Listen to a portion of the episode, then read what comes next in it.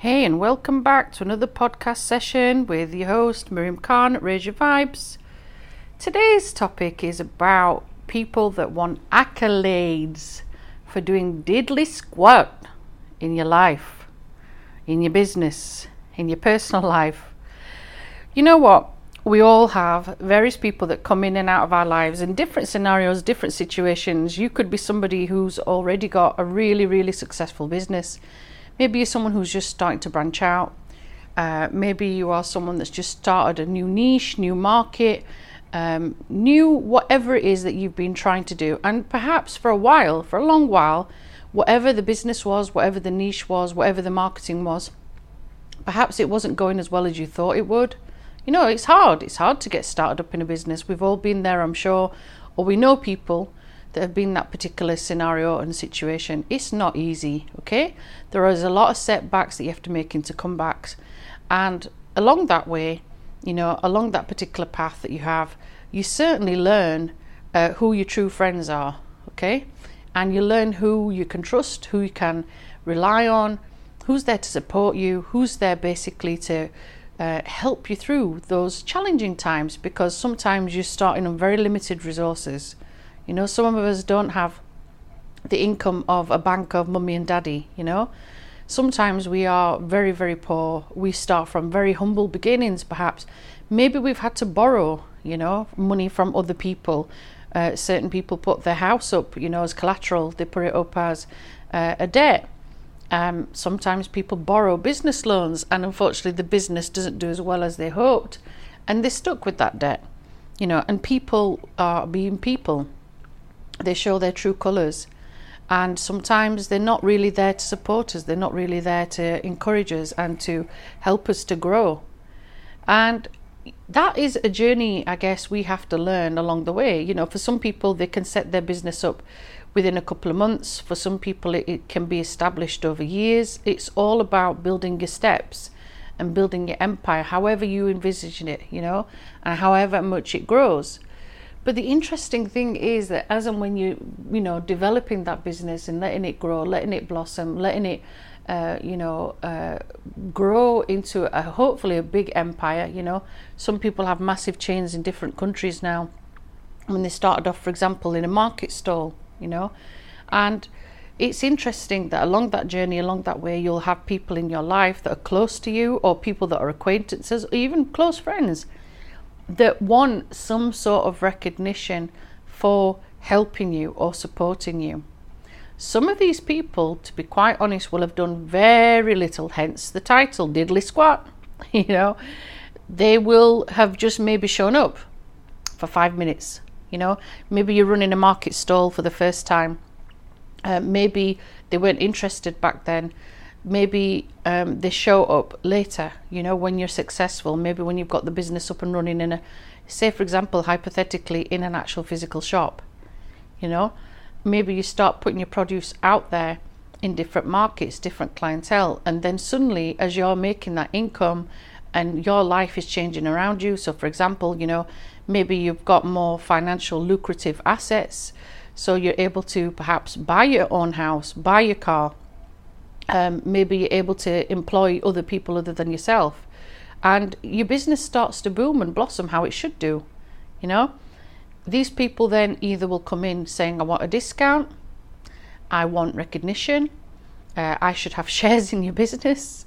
You know the list will go on. And i'm laughing because it's not a funny ha ha but it's you know quite ironic isn't it that you know when you uh, are starting out, they're not really there to encourage and support you. Their intentions are completely different. Me personally, I've had loads of friends start different businesses, including myself. And there are times when you are in a situation where, if you're going to give someone your time, for example, you want to help someone out with their business, give it freely. Give it freely. Don't have expectations that, oh, I'm going to get a reward, or I'm going to get a discount, or I'm going to get a freebie do it because you want to from a good heart. Yeah?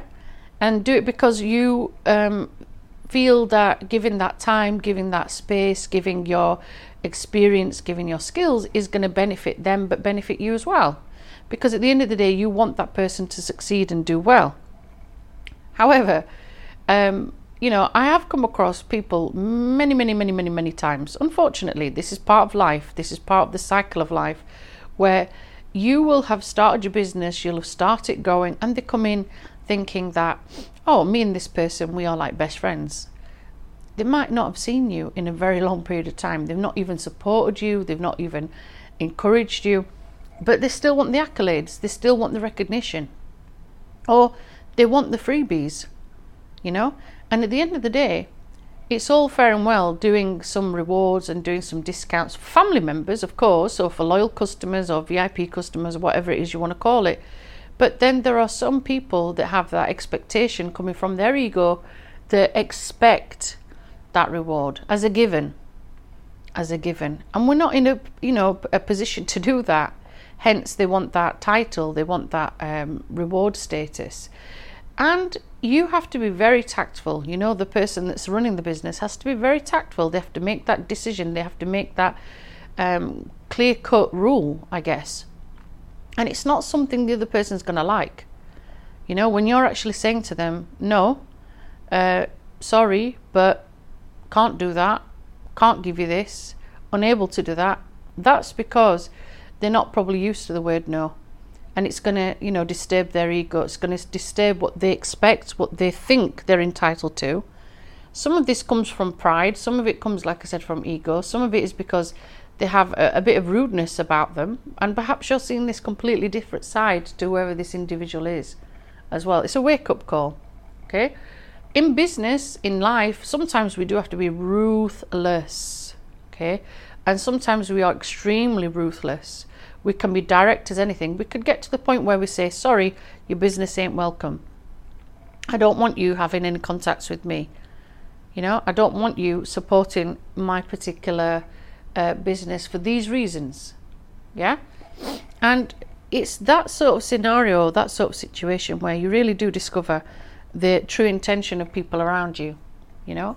And like I said, sometimes that person's uh, position is honourable, it's from a good heart, a good intention. They're trying to help you get set up. Sure, you know, later on in life, you might reward that person however you feel appropriate. It might be that you also give them a help, you know, up the ladder or a step up the ladder, so to speak. And then there are others that just don't, you know, that don't support us, that don't care. So we have to look at that. We have to look at those aspects and we have to look at who's really in it to support us, who's really, really in it to support us, and wants us to succeed, wants us to grow, wants us to flourish, and who really is not. That's the hard lesson. And sometimes, you know, these people really will surprise you because you will expect a, a certain friend of yours to be loyal as hell. And unfortunately, they, they're the ones who end up stabbing you in the back. They're the ones who let you down. And, you know, it's a learning curve, isn't it? It's a learning curve finding out who really does support you and who doesn't. But the, the master, I guess, of that lesson, which is a lesson, it's a lesson in wisdom and it's a lesson in growth, is you discovering, well, who is it that I need to focus my time on? Who is it that I really need to step back from? Who is it that I really need to support and help? And do I really need, you know, the sharks, I guess, in my life? The answer is no. But all of us have to come to that lesson. All of us have to come to that particular journey. And that's where there's that big, big, big wake up call for us and for them, you know.